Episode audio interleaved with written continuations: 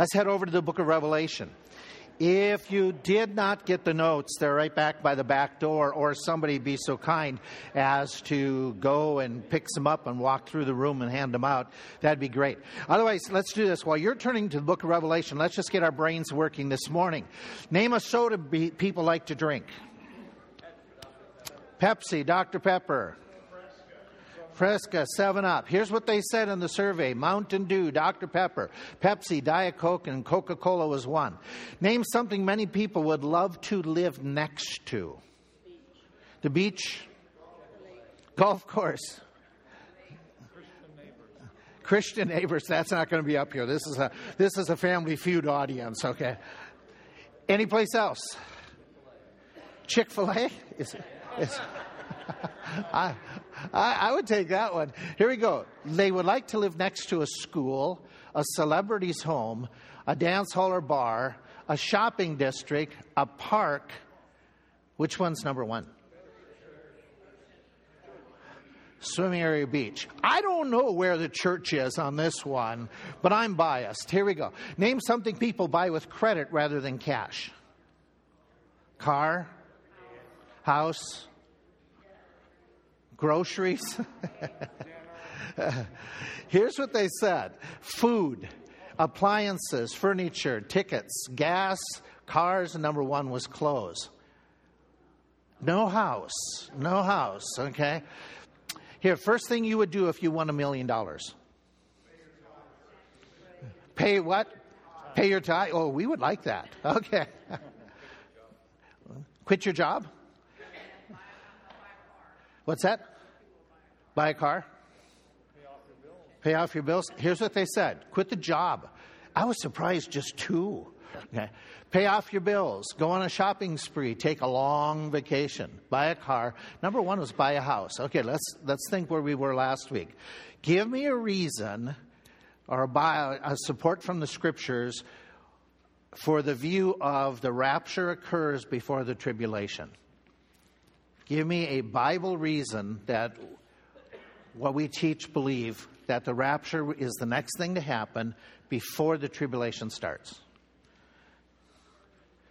Give me something. We talked about this last week. Encourage my heart. Remember one thing. Okay. What's that? It's imminent. It could happen at any moment. What did you, what can you were saying? The elders, Revelation 4, the elders representing the church are in heaven before the tribulation starts in chapter 6. What else? Okay, the idea of the comfort that comes, and that's the one I didn't put up here. The idea right before he says that we're not, appointed, he says, comfort one another, we are not appointed unto wrath, the wrath. Um, and so the comfort aspect of we don't have to live in that time period. Any other reasons? Okay, Revelation 3:10, I will save you out of the time of trouble that should be worldwide. Any others? Second Thessalonians 2 says before the uh, tribulation starts, before the man of sin, who is his Antichrist, is revealed, something has to be taken away. That which holds back sin. Okay, we understand the Holy Spirit with us. As well, we said that the tribulation is a time period. We're going to get this more this morning. Tribulation is a time period for the Jews. Bride is in heaven in Revelation 19. No mention of the church at all during the tribulation passages of chapter 6 through chapter 18. The idea that there's, there's, no, there's need of new witnesses. Remember, how many witnesses does he pick? Okay, there's going to be two prophets 144,000, 12,000 from each tribe, and that is not Jehovah Witnesses. Um, the, the, the, group today. Um, there's going to be the idea that you already mentioned all these things. Uh, we wanted to get into a study. Now, if you're joining with us, here's where we've been. We've been talking about the idea of the book of Revelation. We've been walking through it from the beginning, but we jumped over chapters 2 and 3. Chapters 2 and 3, as he's writing this information, it clearly states in there that it is written to the seven churches, the ones that are listed in this region. And so, in these seven churches that he's writing to, he has a personal note to each one of them, and that makes up chapters two and three. We were studying chapter four, which is the beginning of the prophecies. He says, Come up hither, takes John to heaven, and he says, I will show you the things which shall come hereafter. That begins future events in chapter four. He talks about in chapter four, uh, chapter four and five, he talks about then looking around and he sees what's going going on in heaven. The centerpiece of what is in heaven is what? What's the first thing he talks about? A throne. Who's sitting upon it? God the Father. Okay. And then he describes there's a rainbow surrounding the throne. There's also other creatures around the throne. There's four beasts. There's 24 elders. We talked about who they represent. Uh, the church, the 24 elders are worshiping and they give something to the throne sitter. They cast their crowns, okay? And then we talked about how the throne sitter in chapter 5 he has a scroll in his hand. And he, they call out who is worthy to take the scroll? And john sees nobody responding and john thinks oh no. Nobody can take this scroll and take control of the, the future events. And john starts to cry and weep. And all of a sudden, the angel says, a mighty angel says, Behold the lamb, the lion. And so then that person comes forth, who we understand clearly to be Jesus Christ, steps forward, takes the scroll. And all of heaven, how do they respond when he takes the scroll? Worthy is the lamb. And they start praising because now somebody is able to take care of him, bring to completion all of God's, the rest of God's plan to bring the earth and all the crea- creation to the ultimate redemption and eternity, which starts with opening the scrolls, we get judgments. Okay, they are part of this process. And he says in this, these scrolls, as he opens them, that the scrolls now start introducing what we are understanding to be the seven seals judgments in Revelation chapter 6, verse 1. I saw when the Lamb opened the, one of the seals, I heard as it were noise of thunder. The four beasts call out, Come and see. And then we get a white horse. Then we get another horse that comes in, chap- in, in verse 4. And we get the four horsemen of the book of Revelation okay, right in this section. We want to study this. I'm not trying to put it off, but I want us to really, I want you to really understand, to interpret this, and to appreciate Scripture. I want you to do something with me, okay? We are going to be talking about these seven seal judgments, which then lead to the next two series of judgments the bowl judgments, the trumpet judgments, and talk about Antichrist coming and all those things. We're going to get into it. But I want us to make sure that we start off with everybody having a clear understanding that the book of Revelation is not you know, is not a prophecy standing alone. It is built on a staircase of prophecies. And so we said already several weeks ago to study this book, you want to be looking at the text and saying, what does the passage say? And observe the passage. Look for what's there. We get caught up too often with what's not there. Okay, look at what's there, interpretation, understand that. It's just like any other book. There's a lot of symbolism, allegories, just like the way you and I speak.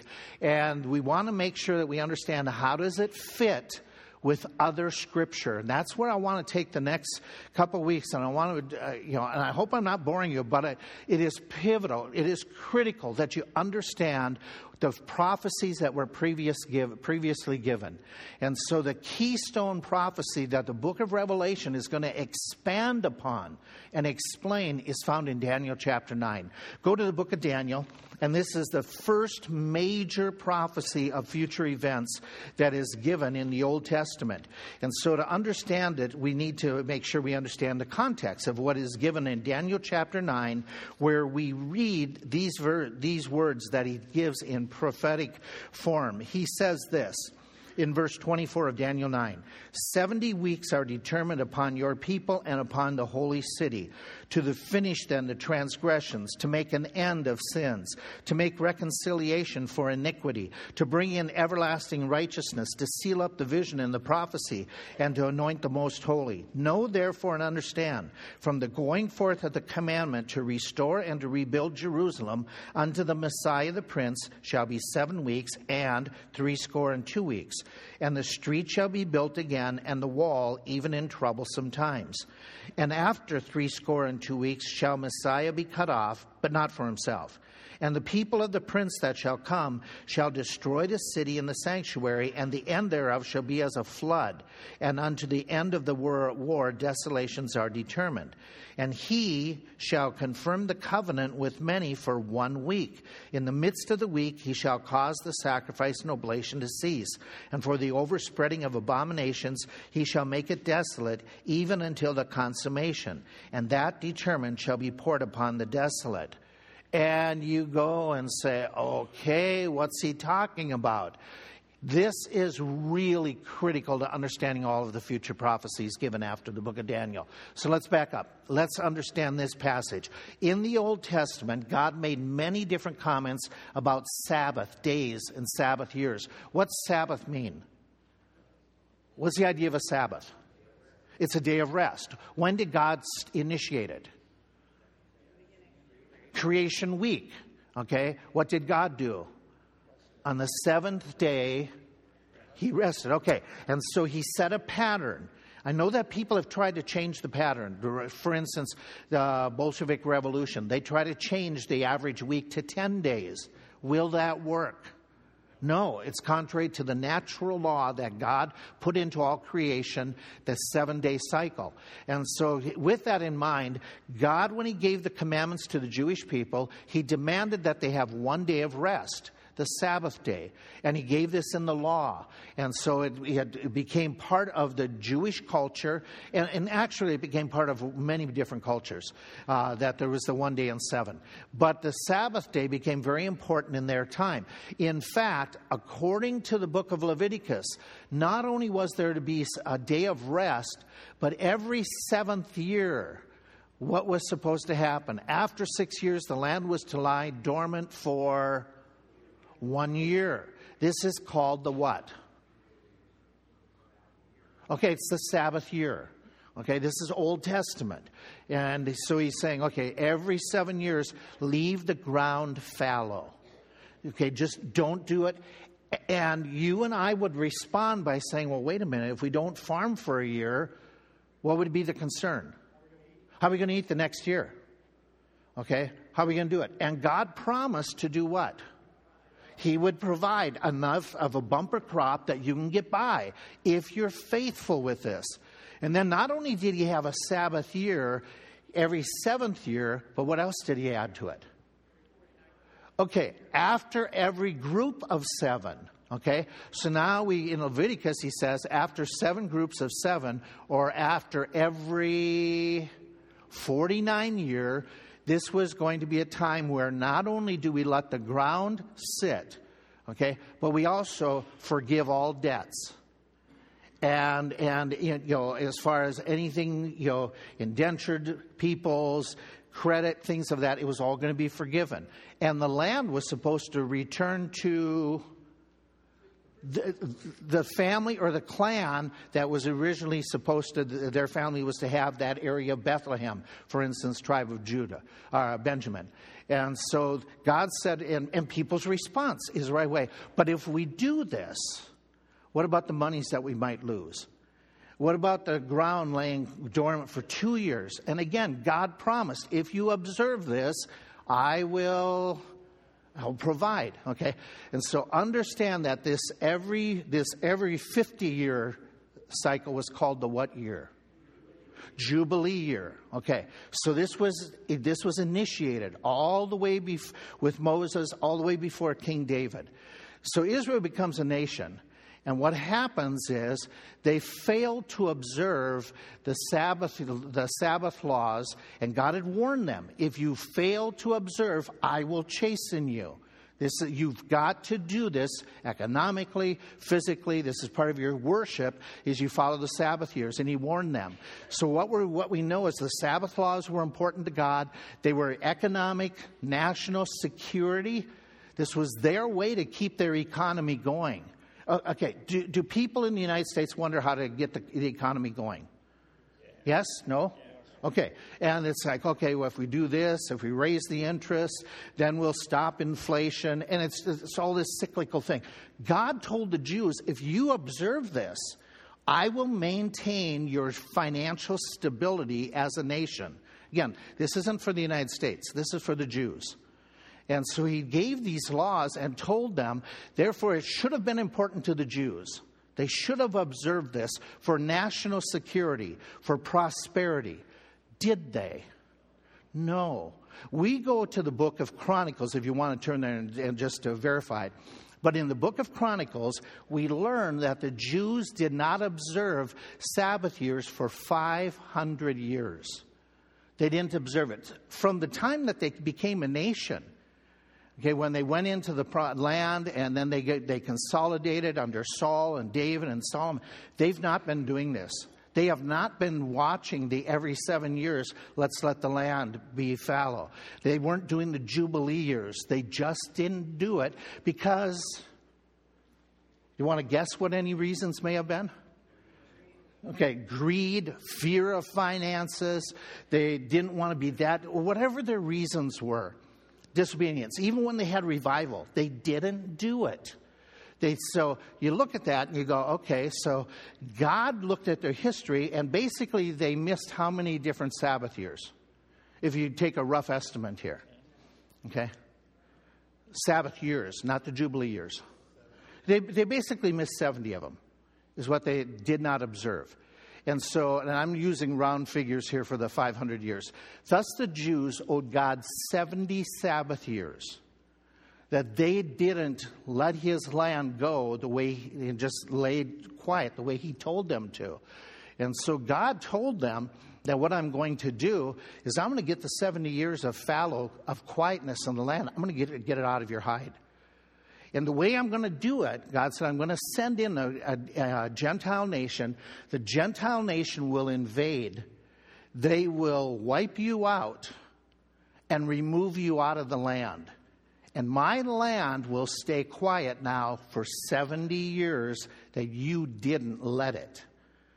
So God is getting it from them um, His way.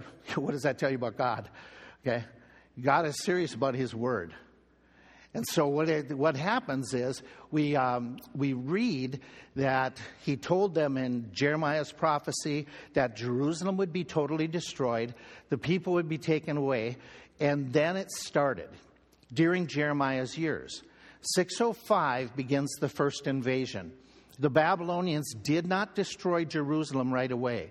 But what did they do in 605. They came in, they put a puppet, king in place, and they wanted us all to obey them. Let's say we were there at the time. So, what did they take from us besides taxes? What did they take from us to try to keep us as obedient subject servants? They took hostages. Who would you take as hostage? What, what part of the people? You would take kids who were basically in the the strata of those who were in authority. Okay? Therefore, if they took, you're in authority, they took your kids, what's the fear? If I rebel, if I stir up a rebellion, they're going to kill my kids. And so they took a number of the boys and they took them captive. There still became rebellion and still submitting to God's chastisement, which God told them, I'm going to chasten you. They didn't submit, they rebelled, they tried to resist against it. So there's a second invasion. The second invasion, as we give you the date, happens, and they still rebel. There's a third invasion. In the third invasion in 586, Jerusalem is totally annihilated. Some of the people had already been taken previously in the first and then the second invasion, hostages first, then more of the nobility was taken as hostages, and then in the third invasion, they basically took all the people, the few who were left, they ran down into Egypt. So after 586, the land is definitely, definitely not being, being operated. Nobody's living there for a period of time. But it starts in 605 when they, they don't, they, they get invaded and they, some of their kids are taken away. So, with that in mind, what happens is we come to the book of Daniel. Okay? Which famous Jewish prophet, prophet was taken as one of the hostages? Daniel. How, uh, let's, about how old was he when he was taken as captive? Probably about that 16, 15, 16 years old. He's taken away as one of the captives. Was he good, godly teen? How do you know that? He refuses. Well, that's that's. Uh, you said bow. Is that what you said? Okay. Um, in the bowing is Shadrach, Meshach, and Abednego before the statue. Daniel refuses something else to eat the food of the king because it goes against the the law of their food. So Daniel, as a 16 year old, without parents, without anybody around, he says, "I can't eat the food that the king's providing me," and um, so therefore I want to eat the food that is kosher food. And the uh, the man in charge agrees to let him eat what he chooses, and Daniel does what compared to the other kids? Okay, he shows physical um, uh, excellence. Okay?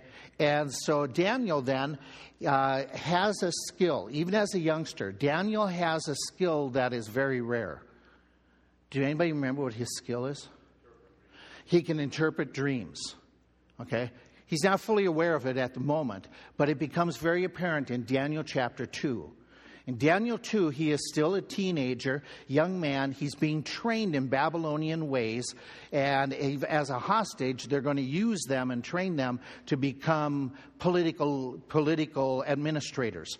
And so he's there as a hostage. He's trying to follow the law in an ungodly society. And the king is Nebuchadnezzar. Nebuchadnezzar has a dream. What does he dream about? There's a large statue. And he has this dream of this huge statue. And as he talks about it, he says, I want to know what this dream is about. And it terrified him because in the event of this, the dream, the statue gets destroyed. And so he comes and he says to all of his wise men, Tell me the interpretation of my dream. And their response is, Tell us the dream.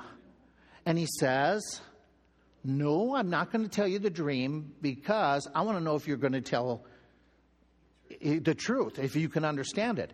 You tell me what I dreamt and what it means. Otherwise, I'm going to kill you. Okay? Well, that, that's a pretty good motive, motivation. It's not that they, he's forgotten it, but he's testing their abilities. Okay? He doesn't know the interpretation, but he remembers the dream. And so it's they come, and Dan, Daniel is part of the wise men society. Where we get in the New Testament, we get that idea of the wise men from the east. This is where it's the, where they're culturally based in the Old Testament.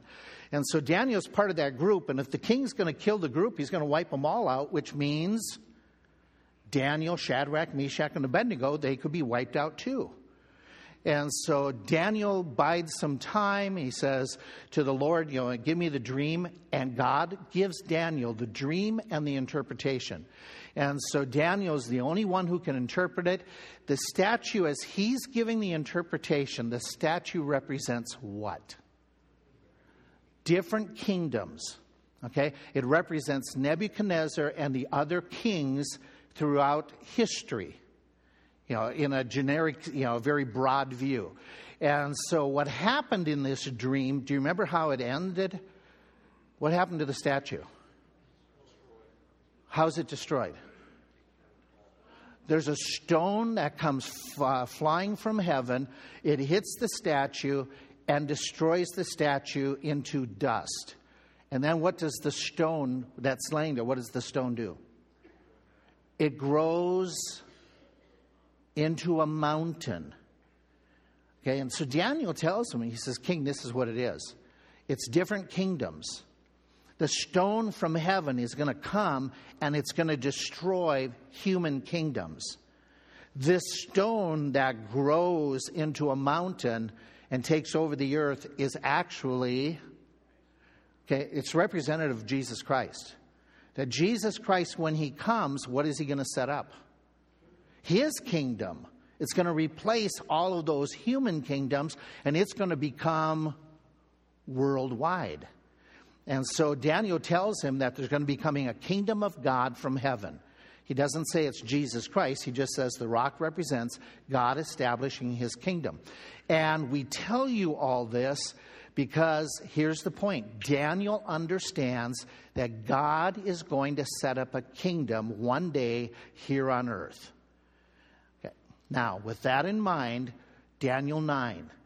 Daniel is reading in his devotions, and he is living in the year of 537, right around there okay, that Daniel is living. He's been taken captive in 605. He's been living in, in Babylon for many years. He is now an old man. Almost 70, year, 70 years has passed by, so he's in his mid 80s. And he's reading in his devotions, and as he's reading in the, in the passage, he knows what his history has been. They have been in captivity for 68 years. According to his devotions that he reads, they were supposed to be in captivity for 70 years. What, what immediately would come to your mind if you're reading the passage? Oh, we got two years to go. We got two years left in captivity. And then what? And then what? Now remember, Daniel has been told that God's going to eventually destroy the kingdoms on earth and set up his, his own kingdom. Keep this in mind. Daniel is looking for the old kingdom. Has Daniel seen kingdoms fall already? Yeah. Daniel, during his year, 68 years there, he saw that Babylon got wiped out by the Persians. Okay? He has seen some things happen, that there's been destruction that's happening. And Daniel's getting excited that, wait a minute what could happen pretty soon. Let me rephrase this. What, what do we look forward to? The return of Christ. When we hear of anything in the Middle East, what do we think? Is, is, it, is it this week? It, it just kind of hastens the thought of when's he coming? When's he coming? So Daniel is seeing this, and Daniel is understanding that the captivity is almost done. And so Daniel uh, naturally wonders this one thought, you know, what's next? Will God now rescue the Jews from the captivity? And since we're his people, is this the beginning of his kingdom? And so he's asking the legitimate question, and he says to the Lord, God, please give me an answer. What's next? What's next? What's going to happen in, this, in the prophecies? What's the next events for us? And God sends the angel Gabriel, and the angel comes and gives him the information that we just read. Daniel, he says, Listen, Daniel, he said, at the beginning, verse 23, of your supplications and commandments, I came forth to show you, for you are greatly beloved. Therefore, understand and consider the vision. 70 weeks are determined upon who? What's your Bible read? Thy people and upon the whole. Who's he talking to or about? He's talking to Daniel. What's he saying? There are still 70 weeks determined uh, uh, for you and your people. So let's, let's, let's dissect chapter 9 because this is really important to understanding chapter 6 and following the book of Revelation. The prophecy is dealing with the Jews. In fact, the 70 weeks are Jewish time period. It's still part of Old Testament. Okay, because the Old Testament basically God's going to deal with the Jews until what did God do? He turned from the Jews to the Gentiles. And the church then replaced that ministry that was all Jewish oriented. And that happens in the book of Acts. But he says, okay, Daniel, I still have a plan for your people. I haven't given up on them. This is important. Remember, they're in captivity. The Jews, there's hardly anybody in the promised land. And so what happens is the, the only ones in the promised land are basically renegades, lions, and wild beasts, and uh, you know some of the Arab tribes. And so the Jews, for the most part, are living in Babylon.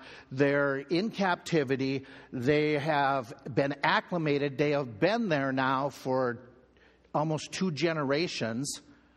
And some of them still want to go back, but others are going to be more settled in that land because that's where they grew up. And so they've been under the discipline of God, and God makes it clear I'm not done with you. I still have a plan for you. 70 weeks are determined. Per this prophecy, the kingdom is not going to come yet until after the 70 weeks that have been determined. The reason that we say that these 70 weeks have to be, occur before the kingdom is watch the phrases that he uses here in verse 24.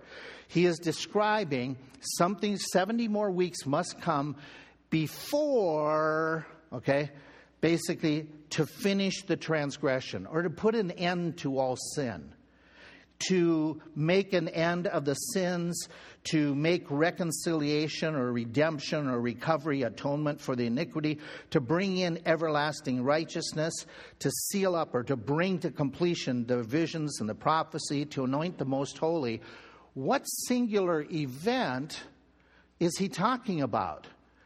What's he he's saying 70 weeks until this thing happens and you look at it and go okay to make a to close up sin where sin is no longer abundant to bring in everlasting righteousness he's talking about the establishment of the kingdom of god on earth okay so 70, 70 weeks are still having to happen before i introduce my kingdom upon this earth before messiah is going to be anointed the king of the earth and so you, you understand, he's saying there's a time period and then the kingdom. So Daniel, who is anxious for it, he's being told it's not coming at the end of the next two years. There's still another 70 weeks. That brings us to this question What's he referring to weeks? Literally in the Hebrew, it's seven sevens, okay, or 77s is the idea. He says, okay, what does he mean by the sevens, the weeks, as the English interprets it? It's years. It's years. How do we know that?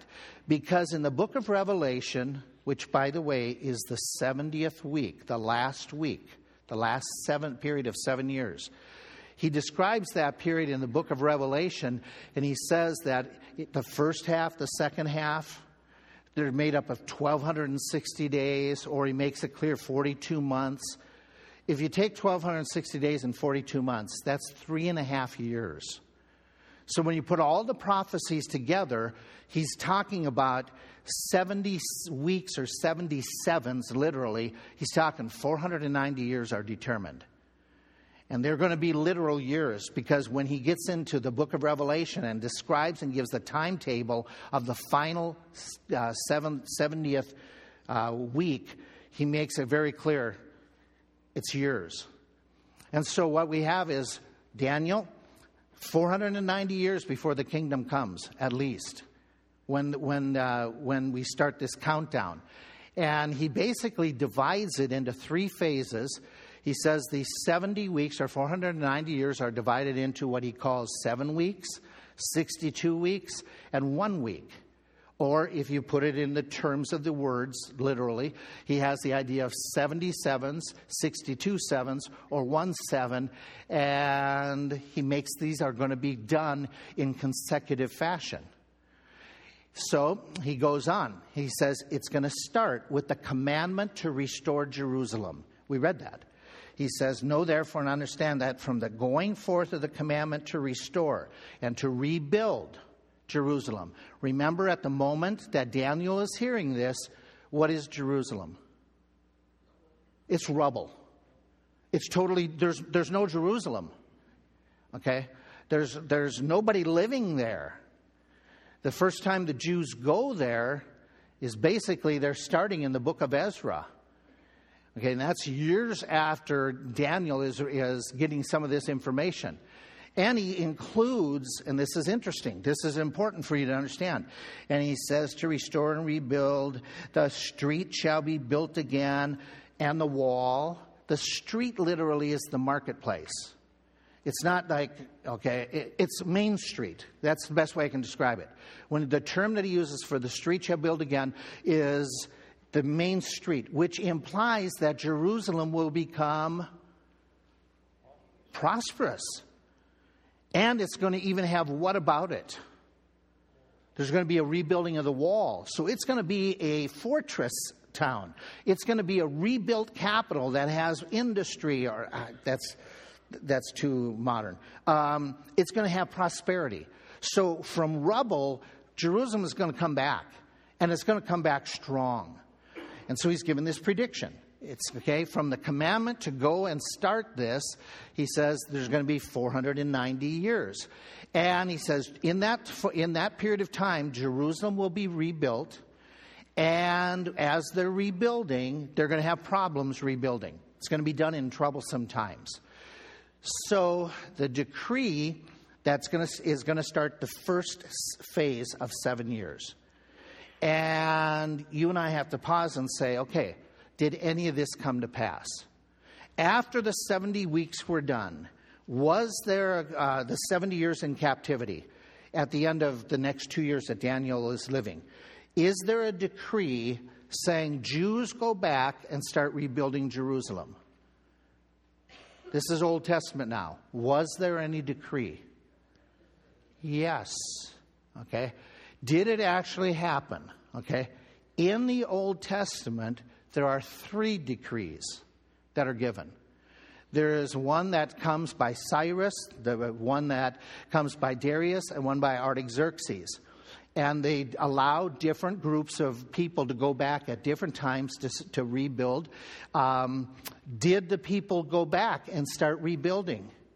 They did. What was the first building they started to rebuild? The temple, okay? And when they rebuilt the temple, what did the people do? The old men who were there and saw the rebuilt temple, they cry. Why? It, it's it one. It, there, it wasn't going to. You know, was this something that they would see in their lifetime? Okay, that, so that's interesting. But they remember it's not as beautiful as Solomon's temple. Solomon's temple was one of the ancient seven ancient wonders of the world. This temple doesn't. It pales in comparison but they've got a temple. And so when, when they went back, do you remember any of the prophets that were involved in the, in the uh, rebuilding? I mentioned one already. Who's, who's the first group that went back? The first prophet begins with E. Ezra takes a group back. Then who's the next one that comes uh, several years later? He's a cupbearer for the king, and he leads a group of Jews back to rebuild it.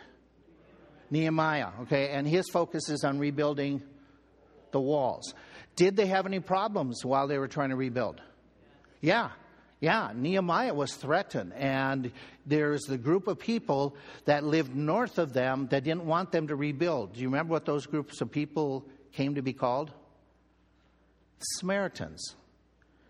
The Samaritans, the ones who basically came in and reoccupied the land and were half breed Jews, descendants of the few that were left behind, along with the local Arab tribes. And they became to settle that area. And they didn't want the Jews to rebuild Jerusalem. And they were opposed to it. And they didn't want to lose their control of their land. And did that, did that animosity continue all the way into the New Testament? Absolutely. How did the Jews think about the Samaritans when Jesus comes? Not good, not good, because they have an ancient conflict going back to this time of rebuilding. Did they rebuild the city? Yeah. Did they get the walls rebuilt? Yeah. Did they pros- were they prosperous? Yeah. By the time of Christ, is Jerusalem up and running again? Ah, yeah. It's it's a major city in the Middle East at that time in the Roman Empire. So they did it in troublesome times. So then he says, after that, that time period, there's going to be a decree. There's going to be the 49 years. And then following the 49 years is going to be another 62 years or another 434 years, which brings us to a grand total of 483 years. He says, after, from the decree to the end of these 483 years, and then something's going to happen. Okay, did you catch that? He said, uh, uh, to rebuild Jerusalem unto the Messiah the Prince shall be seven, threescore, and two weeks. At the end of the 430, 83 years, Messiah shall come. And Messiah will not only come, but what's going to happen? After those 62 weeks, shall Messiah be cut off? Okay, so let's, let's examine that. Messiah will come, okay, after 483 years. Did that happen? Did Messiah come? Yes, okay. How does it fit into the 483 years predicted? Well, you have to go back and say, which decree? Which decree? If it's the first decree, that you can go back. They weren't allowed to do a whole lot of building, but they were allowed to go back. So then Jesus would come after 483 years. In other words, if that's the first decree and we take the 483 years, it's around 55 BC. Did Jesus come after 55 BC? Yes. Yes, he came after 55 BC. Correct? Okay. Jesus was born about what year? Three or four BC. can't be before 4 BC. Because, why can't it be before 4 BC? Herod dies in 4 BC. Okay, Herod, the one who tried to kill Jesus as an infant, he dies in 4 BC. And Jesus could be up to how old when Herod gives the command? Up to here. So Jesus was probably born then 5, 6 BC. We don't know exactly. Okay? But the calendar is off. Just leave it at that. Our calendar is off by a few years. But God, God knows his timetable. So, um, so Jesus came after 55 BC. Let's just, for sake of our discussion, 5 BC. Yeah, that, that fits. What about the next one? The next one that says uh, 520 would take us to 37 BC. Did Jesus come after 37 BC? Yes, he did. Yes, he did. Here's your problem one. If we take the decree of Artaxerxes, that takes us up to 26 BC. Did Jesus come after 26 BC? Yes.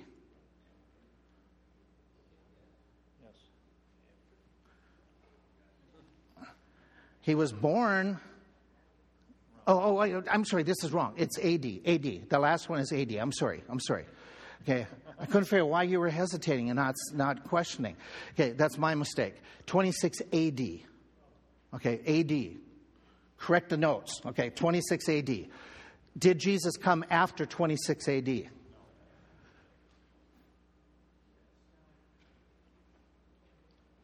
What did they mean by come? Are they talking his birth?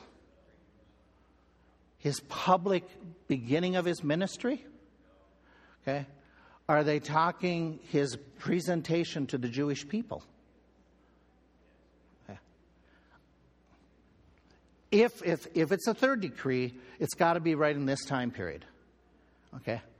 I don't know. But any one of those decrees fits into this prophecy that after the 483 years, the Messiah will come. Okay? And then he's going to be cut off, but not for himself. What's that mean? He's cut off, but not for himself. What's He's going to die. Okay? Not for his crimes he has done, for us. The word cut off, by the way, means um, what's the word I want to use? It means slaughtered in a violent way. Was Jesus violently killed? Okay, okay. So, did that prophecy actually happen? Did that when Messiah showed up, that people rejected him? Okay, so those prophecies, so far, all these prophecies are fitting. Okay, they're fitting. Now, don't think American. American Western thought, we think everything has to be boom, boom, boom, boom, chronological. I mean, you know, what did we do next, like in the next one minute? There's the possibility, there's the, uh, there's the reality that in this prophecy, God has put gaps of time. Okay? The reason I say that is because what he adds here. Watch what he adds. He says, The city and the sanctuary are going to be destroyed. What city? Jerusalem, okay? What sanctuary? The temple. After Jesus came and died, was the city and the temple wiped out totally? When? Wait a minute, when did Jesus die? Yeah, let's, let's, take, let's take 32, 33. Okay, roughly. Okay. If he died, then 70 AD it was destroyed. Did God put a gap of time in, in the counting? Yes. Yes. Would we put gaps of time in if we were? No, we would want to be more concise. But God is saying, okay, after 483, there's going to be events occurring they don't have to occur right, right immediately after one another, but they are going to occur. The city is going to be destroyed. It happened in 70 AD that the city was destroyed, annihilated. And then he says, after those 483 years, after the city is destroyed, he says, sometime after that, I'm going to begin the final seven years before the kingdom comes. And so he's made it very clear at the end of that final seven years, then the kingdom, God's kingdom will come to this earth. God's built in gaps. Keep this in mind. Gaps are built into this prophecy, which is no problem because there could have been gaps between the arrival of Messiah and uh, that are given between the, uh, the decree and um, the arrival of Messiah, as we give you those three dates. There's clearly gaps given between his death and Jerusalem being destroyed. There's clearly 1900 plus gaps if we take from when the city was destroyed and we're still here and the final seven weeks hasn't started. So there's gaps in this, which is okay. God can do it. But the key isn't the, we always think the key is when. We are very when oriented. Um, we are, we are prone to watch our, clock, our, our, our clocks, our phones, whatever you want to we're prone, we're time oriented, yes? Okay. When we say we're starting church at 10:30, what do you look for? 10:30.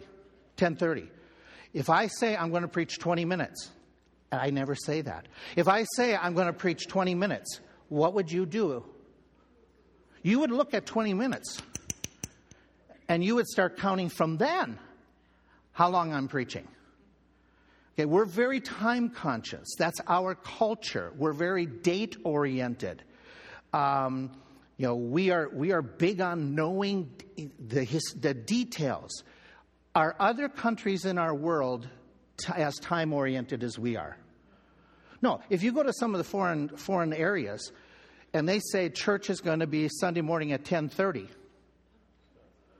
What's that? Eleven would be a really good start. It's basically whenever when everybody's ready.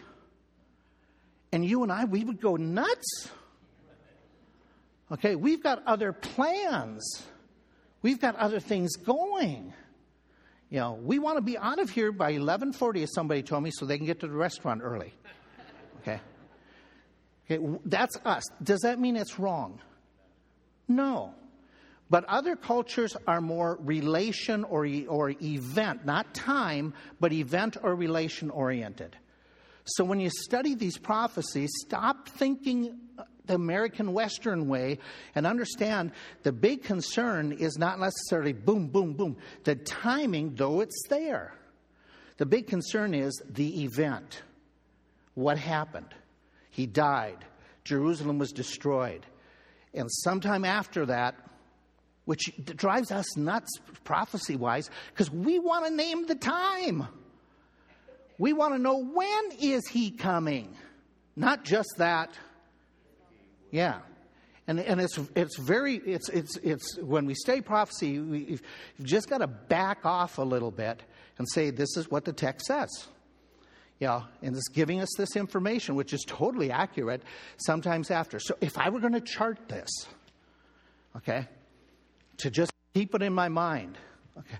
Here's what I would be doing I'd be saying, okay, seven weeks or how many years? What's the first groupings uh, represent? How many years? Okay, 49. What's the next group? I'll help you out. It's too much math. Okay, brings us to how many in that whole section? 483 years. Okay. And so we have 483 years. It starts with the decree to rebuild. Our question is we don't know which decree. But was there a decree to rebuild? As he said.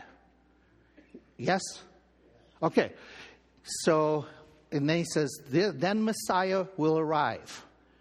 We don't know what he meant by arrive. His birth, his public uh, baptism, his coming into the temple, and they're crying, Hosanna to the highest, and a few days later they kill him.